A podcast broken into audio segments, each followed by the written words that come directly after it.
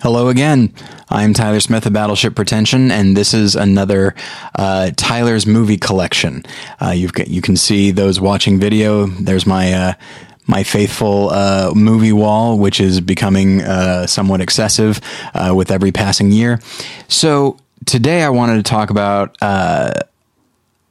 a film that I really love that people just don't really talk about very much, but it deserves to be seen for a number of reasons, and that is Philip Noyce's uh, The Quiet American, starring Michael Caine, Brendan Fraser, and uh, a number of very dependable character actors. Um, so it's based on uh, a novel by Graham Greene, and incidentally, if you haven't read that novel, check it out. It's really marvelous.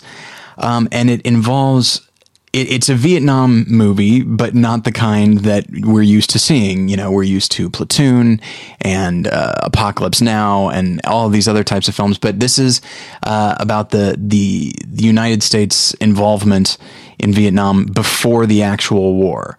Um, the the type and and it's about the the type of uh, intrigue and one could say carelessness that led to the Vietnam War, and it features Michael Caine in an Oscar nominated performance for Best Actor. He lost out to Adrien Brody for The Pianist, uh, which is a perfectly uh, perfectly fine performance, a very good performance.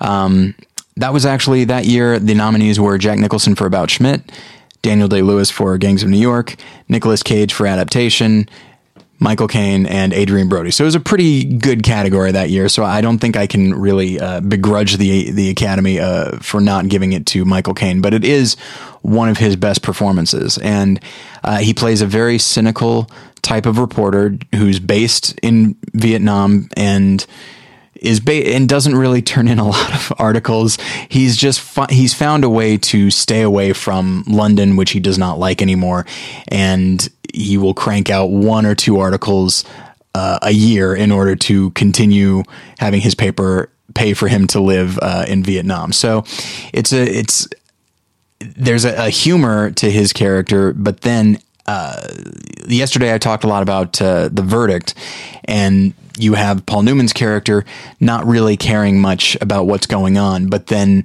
as the events of the of the film unfold, um, Michael Caine's character, like Paul Newman's, gets more and more involved and realizes that he can't just sit back and be neutral. Um, his character is also reminiscent of Humphrey Bogart's character in Casablanca. You know, the idea of I stick my neck out for nobody, but eventually he has to pick a side. And the film was actually shelved for a year because it was going to come out, it was going to come out shortly after or right around uh, September 11th, uh, 2001, and the film is more than a little um,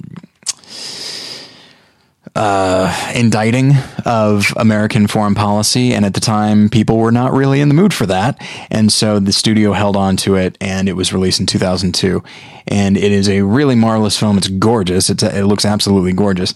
And so if you enjoy political intrigue, political commentary, uh, really wonderful acting and just gorgeous visuals. Check it out. The Quiet American. It is available for streaming right now uh, and enjoy.